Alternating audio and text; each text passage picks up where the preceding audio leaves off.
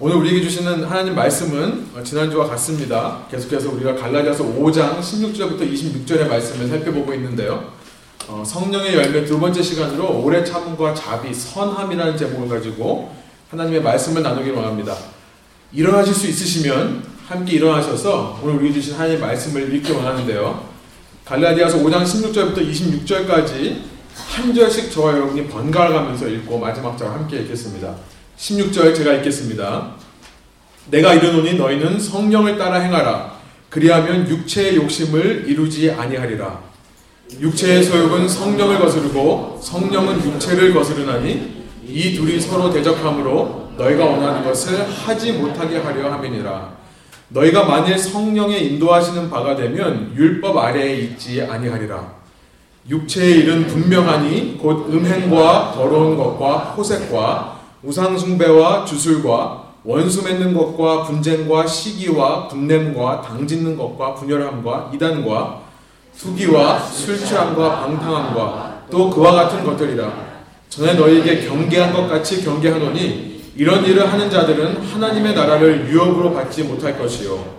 오직 성령의 열매는 사랑과 희락과 화평과 오래 참음과 자비와 양성과 충성과 온유와 절제니 이 같은 것을 금지할 법이 없느니라. 그리스도 예수의 사람들은 육체와 함께 그 정욕과 탐심을 십자가에 못 박았느니라. 만일 우리가 성령으로 살면 또한 성령으로 행할지니 함께 읽겠습니다.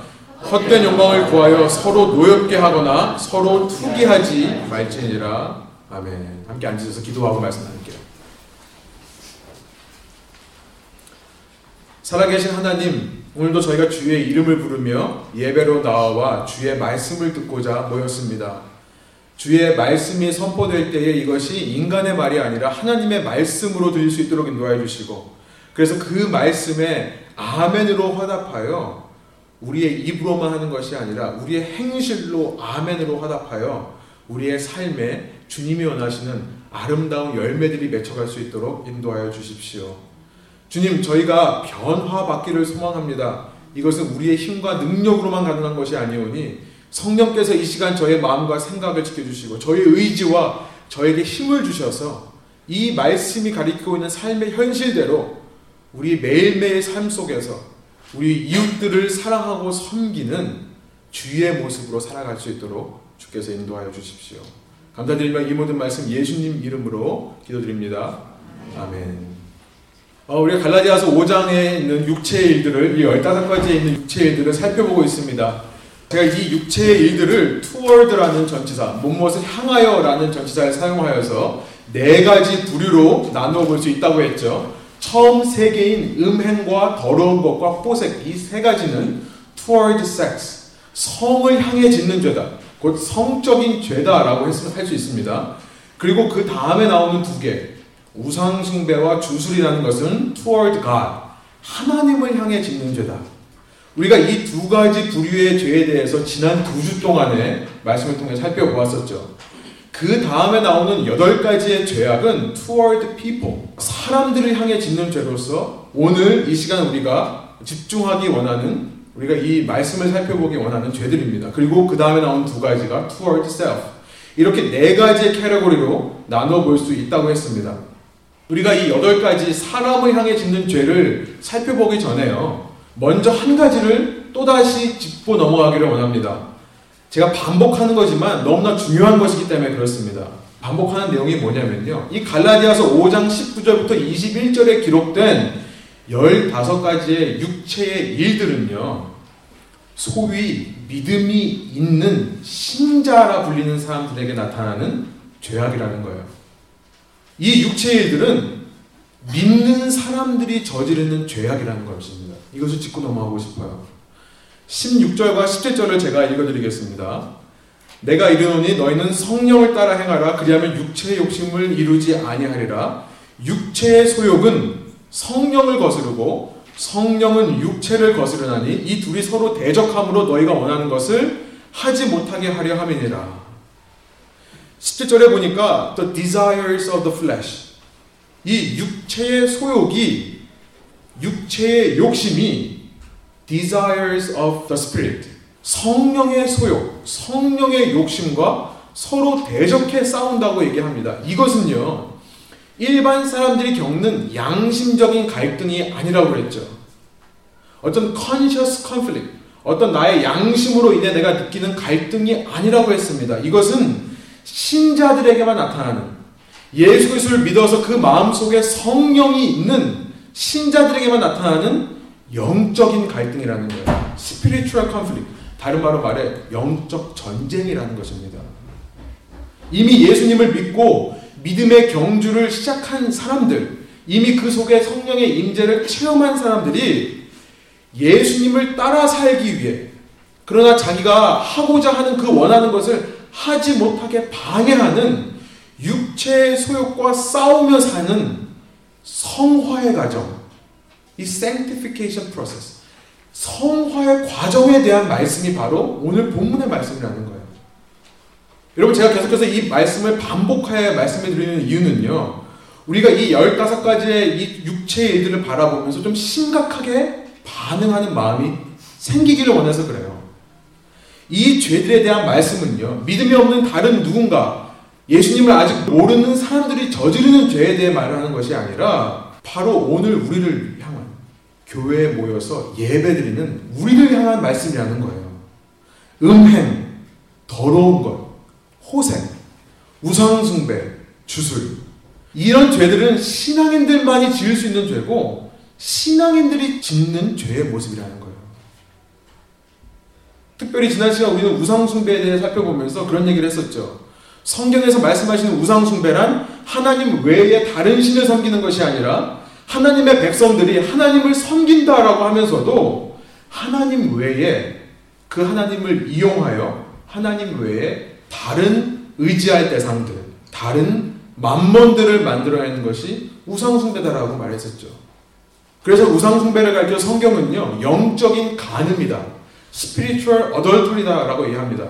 간음이란 뭡니까? 이미 남편, 아내가 있는 사람이 저지르는 죄악이죠. 우상숭배란 이미 하나님을 믿는다는 사람들이 저지르는 죄악이기에 영적 간음이라고 표현하는 것입니다. 이처럼 이 모든 죄들은 신앙인들이 짓는 죄라는 거예요.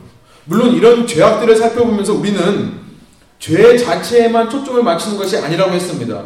우리의 초점은 성령의 열매에 있다고 했어요. 그러나 우리가 이 죄에 대해서 심각하고도 진지한 고민을 하는 것은 매우 중요합니다. 왜냐하면 우리가 이 죄들에 대해 심각하고 진지하게 고민하는 것이 없다면 우리가 그렇게 고민하지 않는 만큼 우리는 간절하게 성령의 열매를 구하고 바라지 않을 것이기 때문에 그렇습니다. 아, 남들도 다 그러는 거 아닙니까? 인간이기 때문에 어쩔 수 없는 거 아닙니까? 아, 그래, 나그 부족한 거 알겠어요. 나 원래 부족해서 그래요. 이런 가벼운 태도만으로는 놀랍고도 풍성한 성령의 은혜와 역사를 체험할 수 없기 때문에 그런 거예요. 이런 신앙은요, 아무리 시간이 지난다 하더라도, 아무리 신앙의 횟수가 거듭된다 하더라도, 성숙으로 자라나지는 않습니다. 왜냐하면 내가 성화의 과정을 걸어가지 않기 때문에 그래요. 내가 내 속에 있는 이런 죄악된 모습들을 발견하고 그것들을 진지하게 고민하면서 아 이것이 나의 양심적인 노력으로만 가능한 것이 아니구나. 이것을 깨닫고 나의 힘과 모든 능력을 다해 예수님을 닮으려고 몸부림치면서 성령의 열매를 간절히 구할 때에만 우리는 성령을 따라 행하며 예수 그리스도 안에 있는 참 자유를 맛보는 참 신앙생활의 능력을 체험할 수 있는 것입니다. 그러나 우리가 이런 죄에 대한 진지한 고민이 없이 신앙생활을 하면 겉으로는 신앙생활을 하지만 아무리 시간이 지나도 성화의 성품의 변화가 일어나는 참된 신앙의 열매가 맺혀나지가 않는 것입니다. 이런 의미에서 우리가 오늘 살펴볼 여덟 가지 사람들을 향해 짓는 죄는요. 그 다른 어떤 죄악들보다 우리에게 너무나 친숙한 문제라는 것을 우리는 먼저 발견하게 됩니다. 그리고 너무나 친숙하기에 너무나 쉽게 그냥 지나쳐 버릴 수 있음을 먼저 짚고 넘어가자는 거예요. 여러분 지난 시간 저희가 지지난주에 우리 성적인 죄에 대해 살펴봤는데요. 여러분 여러분 가운데는 성적인 죄의 유혹이 전혀 없으신 분들이 있을 거예요. 여러분들 중에서는 지난 시간 살펴본 우상 숭배나 주술의 문제가 전혀 문제가 되지 않는 분들도 있으실 것입니다. 정말 하나님만을 바라보면 그 하나님께 내 삶을 드리고자 하는 신실한 마음으로 살아가신 분들이 있을 거라 믿어요. 그러나 사람을 향해 짓는 이 여덟 가지 죄악만큼은요, 그 누구도 자유롭다라고 말할 수 있는 사람이 없을 거라 생각합니다. 문제는 우리가 너무나 쉽게 공감하고 쉽게 저지르는 죄이기 때문에 너무나 가벼운 마음으로 대할 수 있다는 거예요. 이 죄악들을요. 아, 남들도 다 그러는 거 아니냐. 어쩔 수 없는 거 아니냐. 나 그렇게 약한 존재이기 때문에 어쩔 수 없는 거 아닙니까? 여러분, 그러나 제가 이 여덟 가지 일들을 살펴보면서 제가 소원하는 것은 뭐냐면, 우리가 이런 죄들을 대할 때, 이런 가벼운 마음으로 대하는 것이 아니라, 순간순간 우리에게 이런 죄의 유혹이 찾아올 때마다 그것을 진지하게 고민하면서 심각하게 생각하면서 이 죄와 맞서 싸우는 마음이 들기를 소원하는 것입니다. 왜냐하면 이 죄들과 맞서 싸울 때에만 우리는 성령의 열매가 우리 삶 속에 맺혀가는 성화의 과정을 걸어갈 수 있기 때문에 그래요. 저는 이것을 소원하는 것입니다.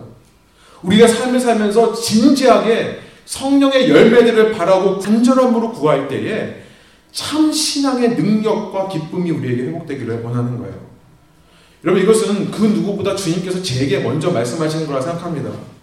제가 지난 한 주간 동안 이 말씀을 묵상하면서 준비하면서 또다시 제가 얼마나 이런 더럽고 추악한 죄의 문제로 가득한 삶을 살고 있는 사람인가 깨달았기 때문이에요.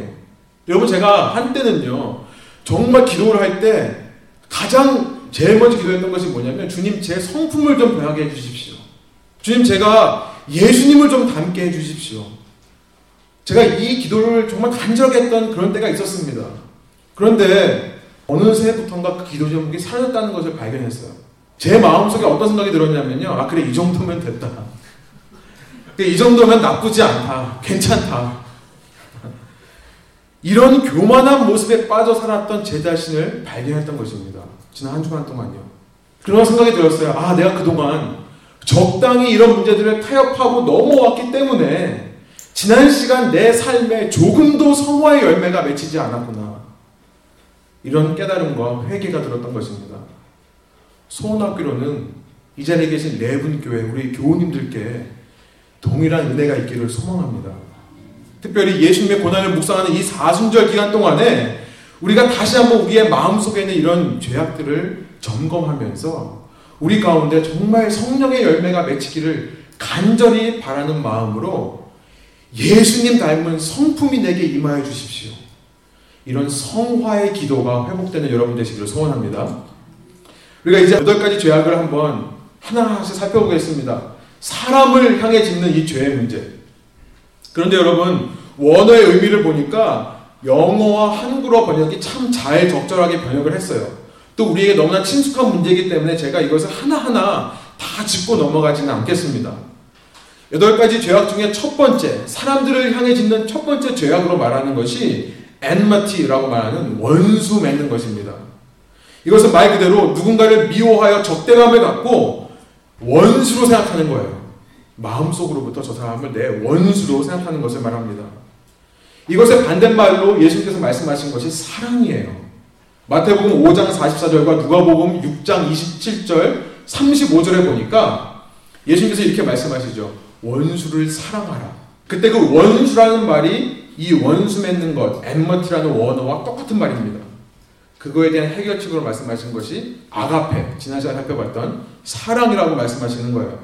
성령의 열매 중 으뜸인 사랑은요, 모든 죄의 문제를 해결할 능력이 있는 것임을 다시 한번 우리는 발견하게 됩니다. 우리가 만약에 이 땅을 살면서 어떤 사람과 원수를 맺는다면 그것은 우리 속에 사랑이 없다는 것을 증명하는 거예요.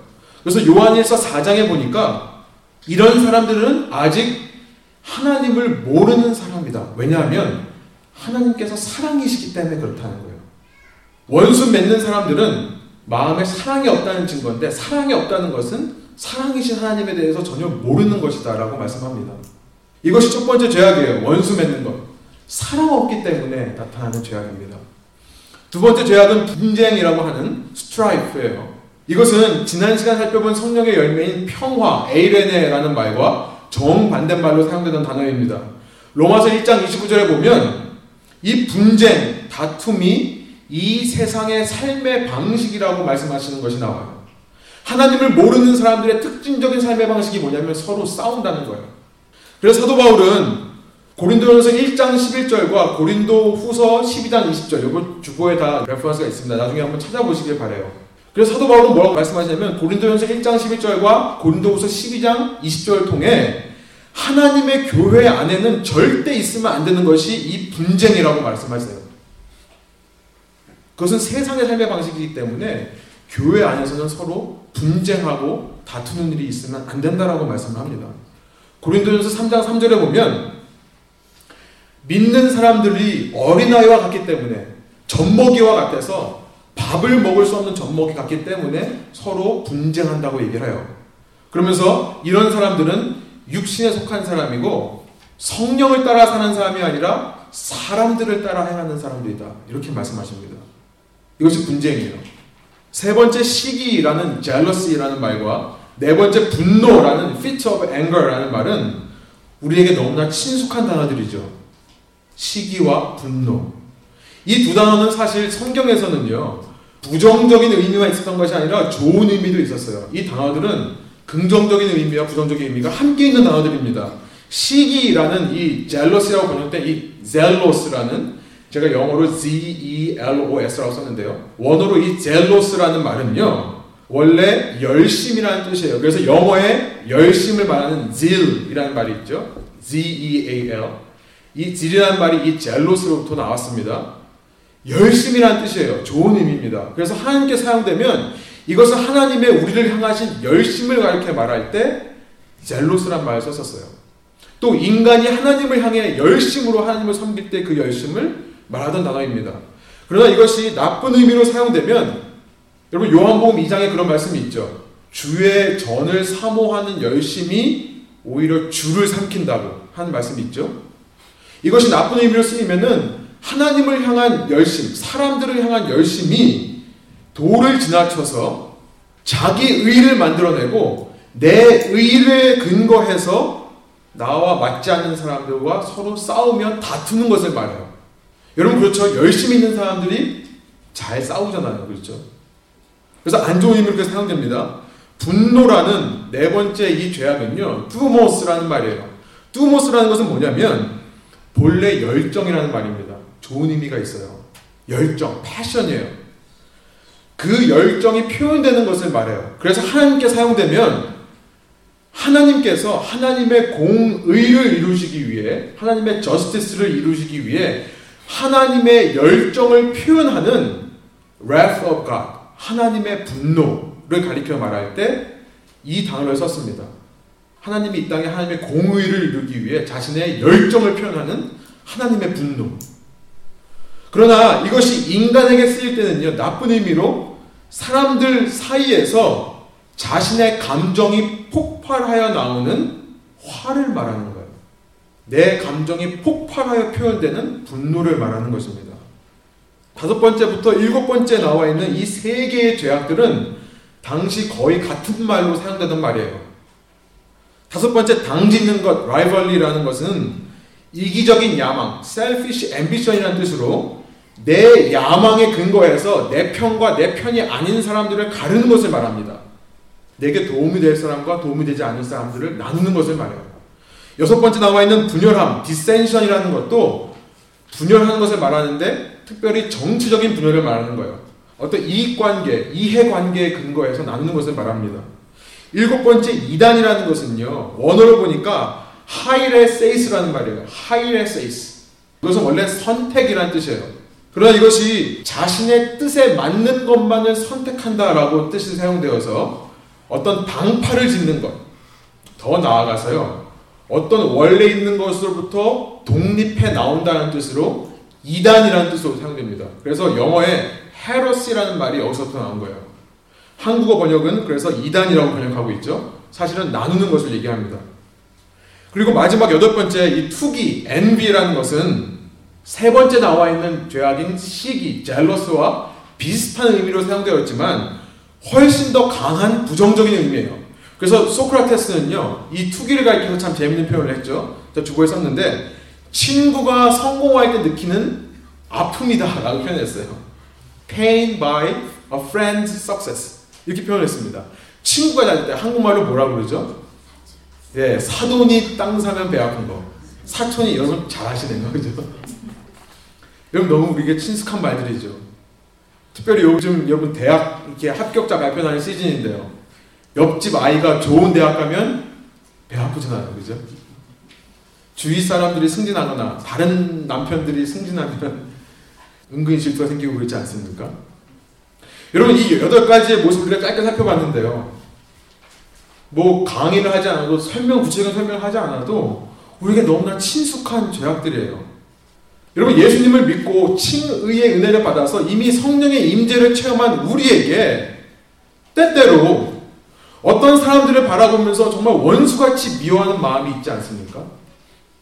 우리 가운데 서로 다툼이 있지 않습니까?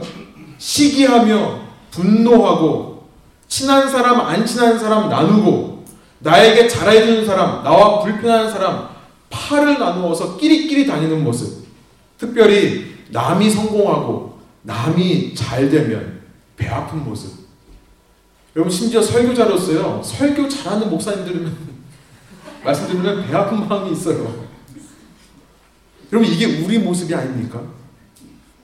여러분 여러분은 정말 어떠신지. 이렇게 가만히 계시니까 잘 모르겠는데요. 저는요 이런 감정들을 정말 매일같이 느끼고 매일 밤마다 후회하는 것 같아요. 매일 밤 아 내가 왜 그랬지 후회하는 것 같습니다. 여러분 가끔은 제 전공이 신학이 아니라 목회가 아니라 이 여덟 가지 죄악들이 제 전공인 것처럼 느낄 때가 있어요. 그래서 제가 지난 근 40년간 이 전공을 몰두한 결과 이 여덟 가지 죄악들에서 공통되는 문제를 발견했습니다. 이 여덟 가지의 죄악의 근본적인 문제가 뭐냐? 그것은 바로 교만이라는 거예요. 나의 프라이드. 교만이라는 것입니다. 다른 말로 말하면 자기 의예요. self-righteousness. 쉽게 말하면 내가 옳다라고 생각하는 거예요. 내가 옳다라고 생각하는 것으로부터 내 교만이 생기고 그 교만으로부터 내가 사람들을 대할 때 이 여덟 가지의 죄악의 모습들이 나타난다는 거예요. 여러분 사람에게는 누구나 자기 의라는 것이 있습니다. 그렇죠. 내가 옳다라고 생각하는 것이 있어요. 쉽게 말하면 내가 잘났다고 생각하는 부분이 있다는 거예요. 여러분 제가 제 자신을 보니까 제가 제 자신을 보니까요. 제 속에도 내가 잘났다, 내가 옳다라고 생각하는 부분이 있더라고요. 문제는요. 그게 사실이라는 게 문제예요. 그게 사실이 이게 문제예요. 여러분 많이 비우시시는데요. 여러분 솔직히 여러분도 그러시지 않습니까? 여러분 마음속에도 내가 옳다, 내가 잘났다. 그리고 그게 사실이라고 생각하는 부분이 있지 않으세요? 여러분 문제는 뭐냐면요. 그게 정말 사실이기 때문에 문제예요. 여러분이 잘났다고 생각하는 점, 여러분에게 옳다고 생각하는 점, 사실입니다. 하나님께서는요, 우리 모두에게 장점을 주셨습니다. 하나님께서 우리에게 각자에게 재능을 주셨어요. 각자에게 은사를 주셨어요. 각자 잘난 점, 옳은 점, 하나님께서 다 주셨습니다. 여러분, 심리학자들이 말하는 것처럼요, 인간의 성격에는 좋은 성격과 나쁜 성격이 있는 것이 아닙니다. 인간의 성격에는 나름대로의 장단점이 있을 뿐이에요. 그러니까 우리가 소극적인 사람이 나쁜 성격이고 적극적인 사람이 좋은 성격이라고 말할 수 없는 것입니다. 소극적인 사람에게는 introvert 할 때는 나름대로의 장단점이 있는 거고 extrovert 적극적인 사람들에게는 나름대로의 장단점이 있는 거예요. 단지 인격이 성숙해 간다는 것은 무슨 말이냐면 그 사람에게 있는 장점들이 극대화되고 단점들이 작아 최소화된다. 이것이 그 사람의 인격이 성숙해 간다라는 것입니다. 여러분 이것이 문제가 아니에요. 문제는요. 우리가 남과 우리 자신을 비교할 때 우리의 이 악한 본성, 이 sinful nature는요, 우리의 이 육체는 우리의 장점과 다른 사람의 장점을 대등하게, 같은 조건에서 equally, 대등하게 비교하는 것을 싫어한다는 것이 문제예요.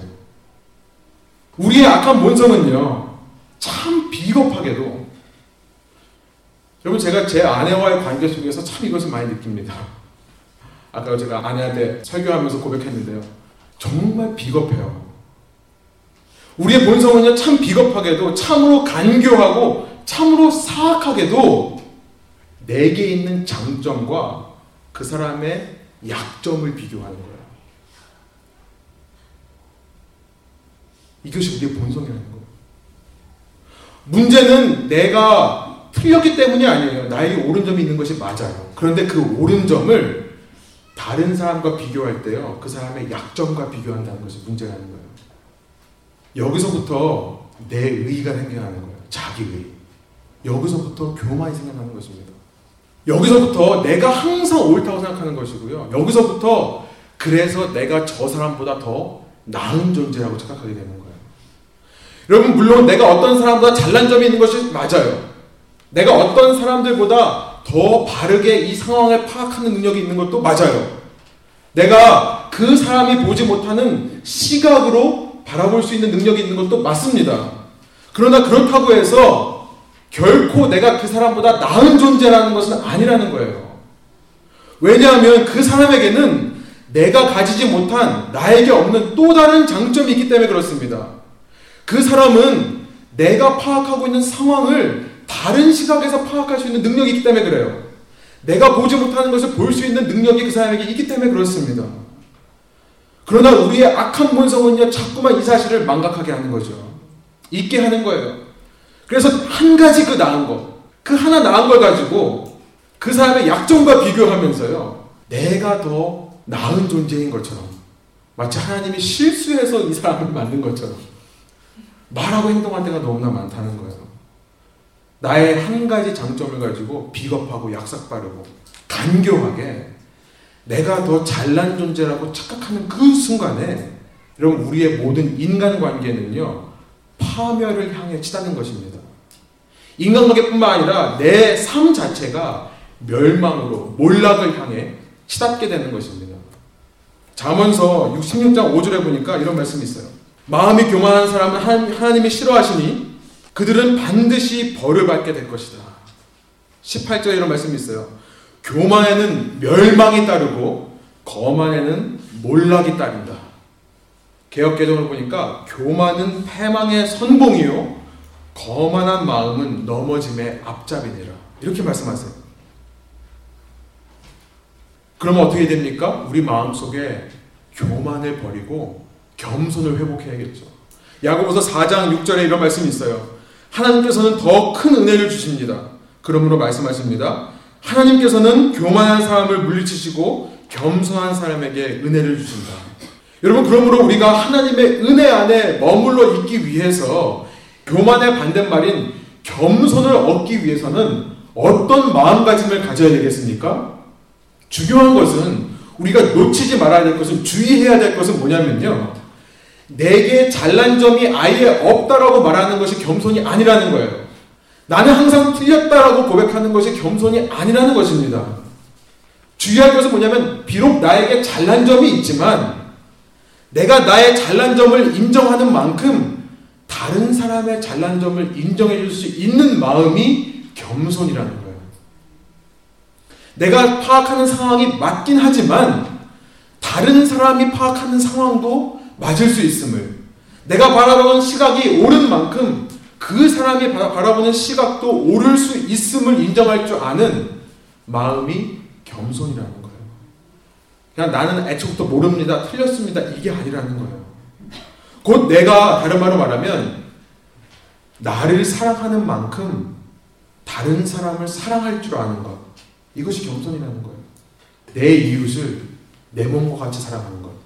다른 말로 말해 내가 인정받고 싶은 대로 남을 인정해주는 이 황금률의 삶이 겸손이고 이것이 바로 예수 그리스도의 마음이라는 거예요.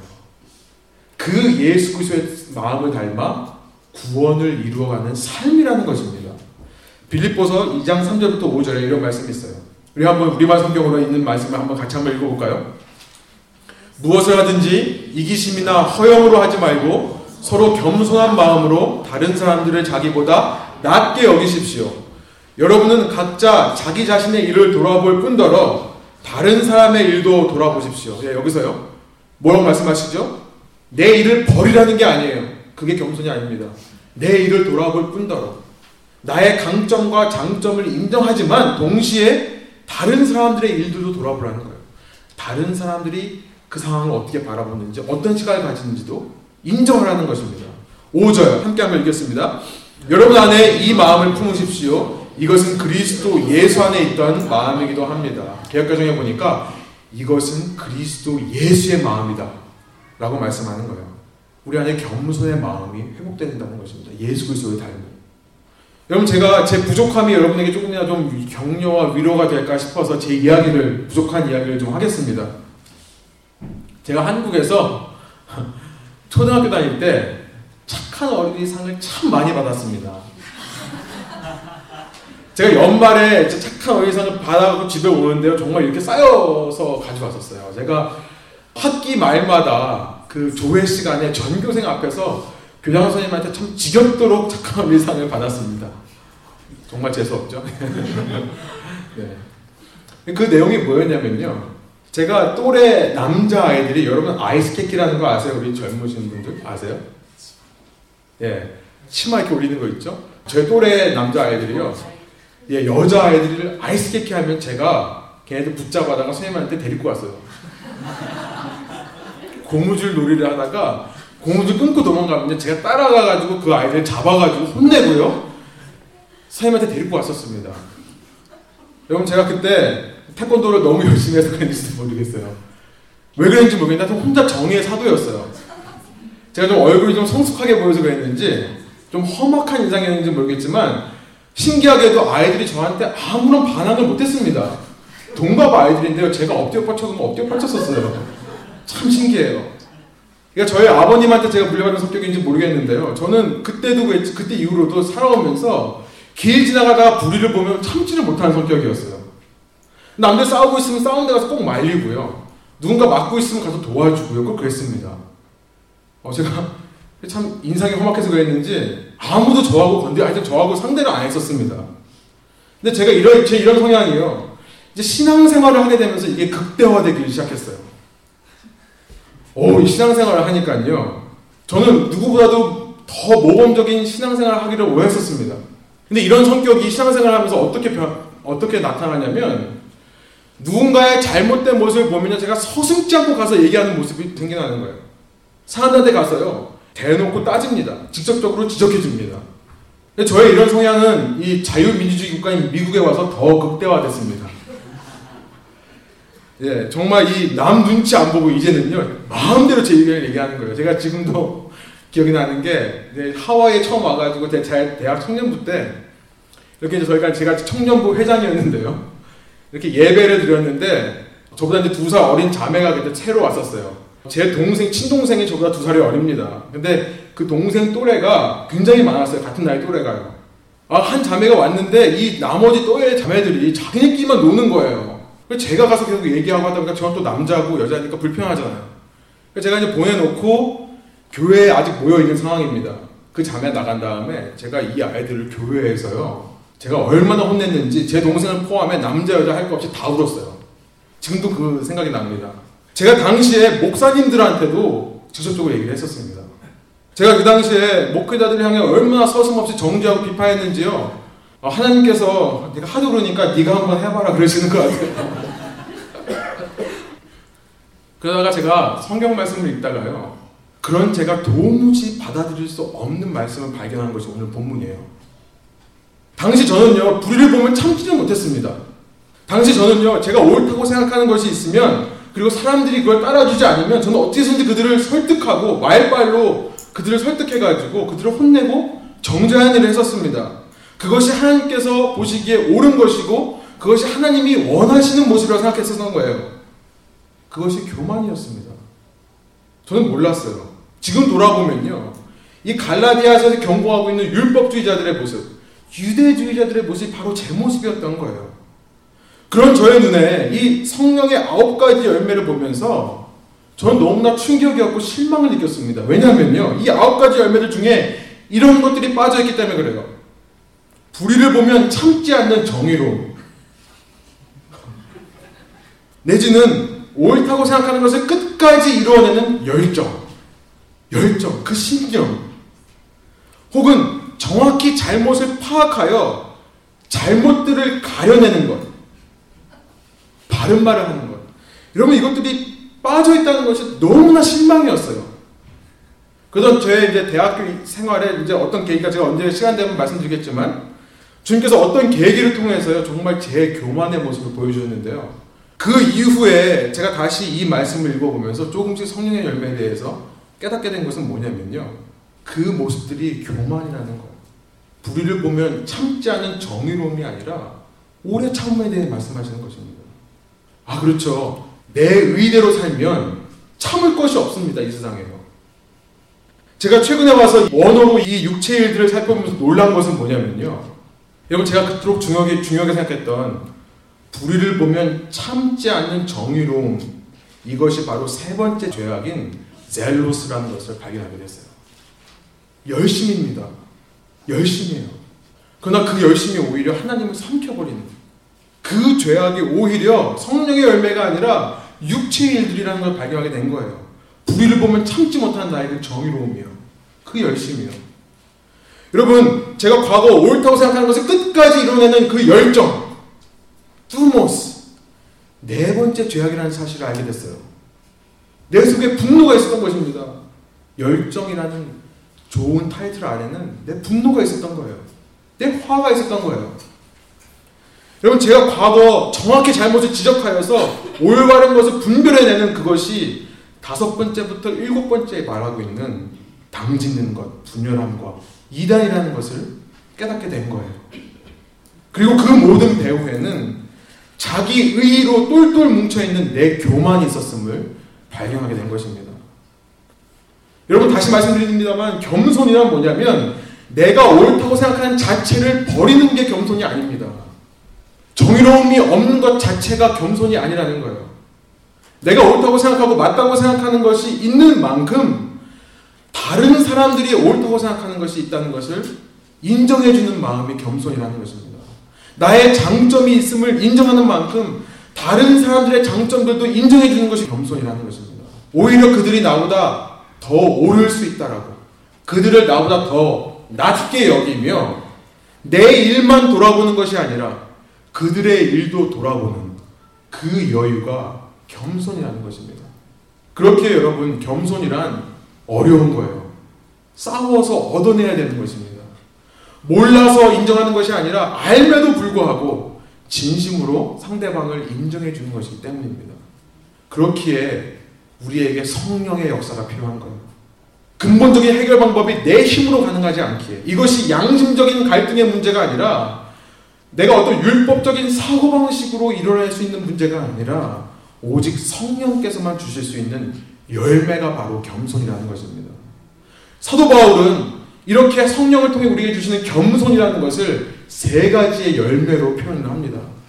오늘 본문에 보면 제가 다시 잠깐 말씀드리지만 성령의 열매도 똑같이 세 가지 부류로 나눠볼 수 있다고 했죠. 죄악이 하나님을 향해 짓고 사람을 향해 짓고 자기 자신을 향해 짓는 죄라고 나눠볼 수 있다면 성령의 열매는 똑같이 하나님과의 관계 속에서 사람과의 관계 속에서 자신과의 관계 속에서 맺혀가는 열매라고 분류할 수 있다고 했어요. 두 번째 분류, 부류인 사람의 관계 속에 나타나는 그 성령의 열매 세 가지. 이것이 바로 성령께서 우리에게 맺혀주시는 겸손의 열매라는 거예요. 첫 번째 무엇입니까? 오래 참으라는 거예요. 기가 막힌 말이죠. 오래 참으라는 것입니다. 영어로 보니까 마크로 뚜미아라고 말합니다. 마크로라는 것은 크다 혹은 길다라는 뜻이에요. 그리고 뚜미아라는 것은 우리가 아까 살펴본 네 번째 죄악이었던 뚜모스와 같은 말입니다. 그러니까 이 말은 뭐냐면 long to anger 노하기를 더디하라는 뜻이에요. 다른 말로 말하면 long suffering을 말하는 것입니다. 내가 어떤 사람에 대해서 오랫동안 참고 견디어주는 것을 말하는 거예요. 일시적으로 참고 넘어가는 것이 아니라 정말 오랫동안 참고 넘어가는 것을 말합니다. 시간 관계상 말씀을 다 읽지 않겠습니다만 주보에 참고된 말씀들을 찾아보시면요. 사도 바울은 믿음이 있다라고 하는 사람들의 삶에서 나타나는 특징 중의 하나로 이 오래 참음을 말씀하십니다. 성경에 보면 이렇게 많은 곳에서 오래 참으라, 오래 참으라라고 말씀하시는 것이 나와요. 특별히 대사로니가전서 5장 14절에 보면 너희가 원하는 사람, 너희가 사랑하는 사람만 참지 말고 모든 사람들을 향해 오래 참으라라고 말씀하세요. 두 번째 성령의 우리의 겸손을 맺어가시는 열매는 무엇입니까? 자비라는 kindness. 이것은 친절함이라는 거예요. 이것은 무슨 뜻이냐면 긍휼히 여겨서 어떤 사람들을 긍휼히 여겨서 도와주려고 하는 마음을 말하고 있습니다. 예수님께서는요 누가복음 6장 35절에서 원수를 사랑하라라고 말씀하시면서 그 뒤에 뭐라고 말씀하시냐면 원수를 사랑하며 그를 선대하라 라고 말씀하시는데 이 선대하라는 말이 바로 이 자비라는 뜻이에요. 친절이라는 카인니스라는 말입니다. 그러므로 원수 맺는 것의 반대말이 사랑인과 동시에 우리는 이 친절, 자비, 카인니스인 것을 알게 됩니다. 그렇죠. 우리가 어떤 사람에 대해서 원수의 마음을 품지 않는 것. 그 사람을 오히려 긍휼히 여겨서 도와주고자 하는 마음이 드는 것. 어떤 사람이 나에게 죄를 짓는다 하더라도 나의 마음을 아프게 한다 하더라도 그 사람을 원수로 생각하지 않고 그 사람을 불쌍히 여기며 오히려 그를 도와주려고 하는 마음. 이것이 친절이라는 것입니다. 세 번째 열 매는 뭐냐면 양선이라고 번역된 선함, 굿니스라는 거예요. 이것은 앞서 살펴본 친절이라는 단어와 동의어예요. 선함이란 너그러움을 말합니다. 관용이에요. 부족한 점이 있더라도 이해해 주는 것. 그렇기 때문에 사람을 향해 짓는 죄에서 마지막에 나와 있는 이 투기, envy라는 말과 네 번째 나오는 jealous, 이 시기라는 말과 반대말로 사용되는 것이 이 선함이라는 것이었습니다. 시기하지 않는 것이 선함이라는 거예요. 여러분 중요한 것은 뭐냐면요. 이 세 가지 모두 성경에서는 하나님의 성품을 묘사하는 데 사용됐다는 거예요. 이것이 중요합니다. 하나님께서는 노하기를 더디하신다. 마크로뜨미아라고 말씀하는 거예요. 하나님께서 노하게 더디하신다. 오래 참으신다. 라고 말할 때 이 표현을 쓰는 것이고 하나님께서 자비로우시고 은혜로우시다고 할 때 이 표현을 쓰는 것이고 친절이라는 표현을 쓰는 것이고 하나님께서 선하시고 너그러우셔서 우리를 관용해 주신다라고 할 때 이 선함이라는 표현을 쓰는 것입니다. 이 세 가지 모두 하나님의 성품인 거예요. 그럼 우리에게 우리가 겸손한 마음을 가질 때 우리에게 그리스도 예수의 마음이 생긴다라고 아까 빌립보서에서 말씀하셨죠? 그 예수 그리스도의 마음이 뭐냐면 바로 이 하나님의 성품이라는 거예요. 우리는 이런 여덟 가지의 죄악이 우리가 찾아올 때 그 죄악들을 가볍게 여기지 않고 그 죄악들과 싸워 이기며 성화의 과정을 살아갈 때 우리에게 이러한 하나님의 성품이 이루어진다는 것입니다. 지금 사도 바울은 그 이야기를 하기 위해서 하나님의 세 가지 성품을 사람들과의 관계에서 나타나는 세 가지 열매로 묘사하고 있는 것입니다. 여러분 이것은 또한 사랑이 구체적으로 우리의 삶에 나타나는 표현이에요. 추상적인 사랑이 구체적으로 우리에게 어떻게 나타나는가? 고린도전서 13장 사랑장으로 유명한 13장 4절에 보면 이런 말씀이 있어요. 우리 한번 한 목소리 한번 읽어볼까요? 사랑은 오래 참고 사랑은 온유하며 시기하지 아니하며 사랑은 자랑하지 아니하며 교만하지 아니하며 사랑이라는 것을 묘사하며 처음 사용한 세 가지가 이 세 가지 성령의 열매예요. 오래 참음, 원어로 보면 온유라는 것이 카이네스 똑같은 말입니다. 오늘 본문에 나온 거. 세 번째로 나온 시기하지 않는 것이 선함이라는 뜻입니다. 여러분 사랑의 성품이 우리에게 회복된다는 거예요. 요한일서 4장 8절에 보니까 하나님은 사랑이시죠. 하나님은 사랑이시기에 하나님은 오래 참고 자비하시고 선하시며 그 하나님을 믿는다는 사람들에게 회복되는 하나님의 사랑이란 뭐냐면 내 주위에 있는 사람들을 향해 오래 참고 자비롭고 선한 마음을 갖는 것이라는 거예요. 여러분 이 말씀을 통해 우리에게 어떤 구체적인 적용이 있을 수 있겠습니까? 참으로 많은 다양한 구체적인 적용이 있을 거라 생각합니다. 우리가 반드시 기억해야 될 것은 뭐냐면 우리가 우리의 삶을 살아가며 이런 사람들과의 관계 속에서 나타나는 죄의 문제들을 가볍게 생각하지 말자는 거예요. 우리가 이것을 가볍게 생각하고 그럴 수도 있다라고 넘어가 버리면 그만큼 우리는 우리의 삶에서 성화의 열매를 맺고 살아가지 못합니다. 그 성화의 열매란 놀랍게도 하나님의 그 사랑의 성품을 닮아가는 과정이에요. 여러분 소원하옵기로는 우리 내분교회 성도님들 한분 한 분의 삶들 삶을 통해 이 땅 가운데 하나님의 왕국이 확장되기를 소망합니다. 그 왕국이 확장되는 비결은 뭐냐면 여러분의 삶을 통해 여러분의 모습을 통해 하나님의 성품들이 여러분 주위 사람들에게 나타나는 거예요. 이것이 하나님께서 우리의 삶을 통해 영광 받으시는 방법이십니다. 여러분 한 주간 동안 살면서 한 주간뿐만 아니라 평생을 살아가시며 여러분 주위에 있는 사람들을 향해 오래 참으시길 바래요. 하나님의 마음으로요. 원수 맺지 마시고요. 자비로운 마음으로 품어주시기를 소망합니다. 하나님의 사랑으로 시기하고 질투하고 갈라내고 다투지 마시고 그들을 향해 너그러이 품고 용서하며 나아가시는 여러분의 삶이 되기를 소망합니다. 그럴 때에 그런 황금률의 삶을 통해 하나님께서 영광 받으실 거라 믿습니다. 함께 기도하시겠습니다.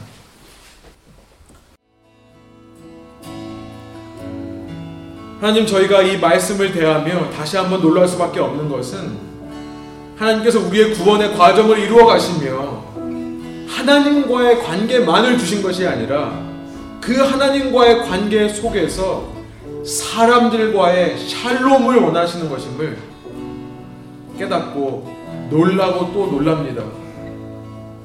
우리 생각에 하나님과의 관계만 바르면 구원받을 수 있다고 생각하지만 하나님께서는 오히려 내 구원이란 나의 나와의 바른 관계 속에서 너의 이웃들과 맺어가는 샬롬 그 평안과 기쁨과 사랑의 관계라고 말씀하시는 것이 참으로 놀랍습니다. 지금 우리가 이 땅을 살아가며 주님께서 허락해 주신 많은 관계들이 있습니다.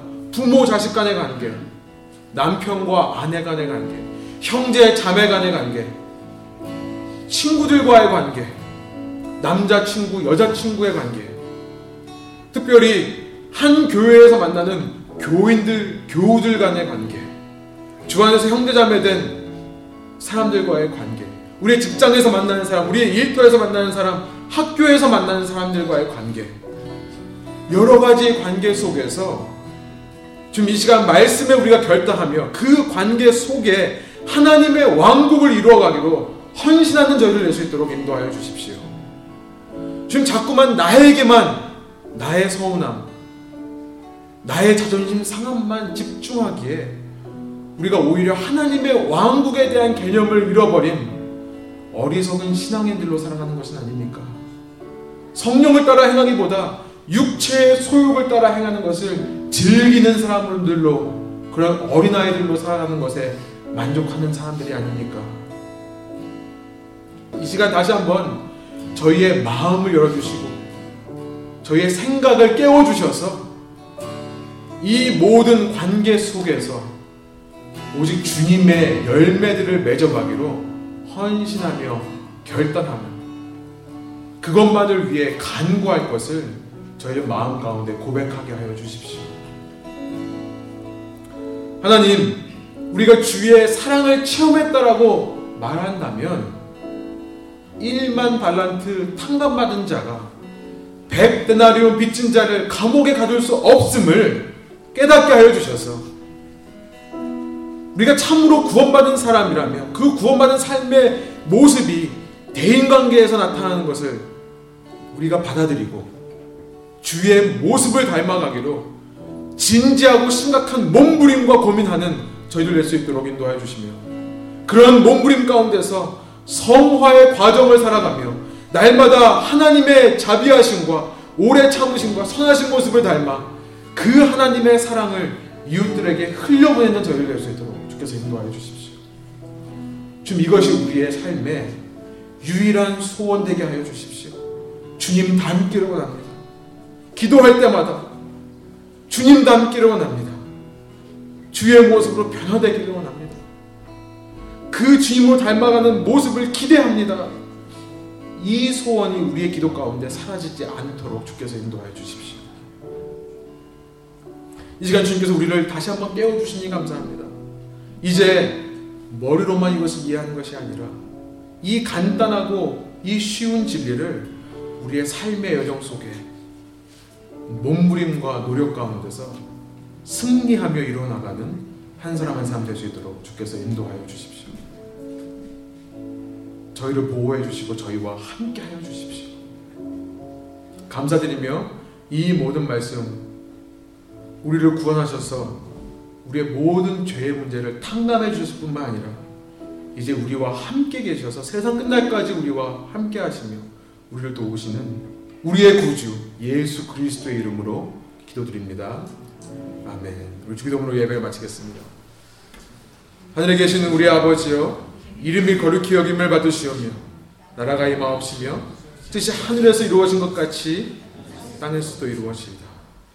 오늘날 우리에게 일용할 양식을 주옵시고 우리가 우리에게 죄 지은 자를 사여 준 것 같이 우리 죄를 사하여 주시옵고 우리를 심에 들지 말게 하시옵고 다만 악에서 구하옵소서.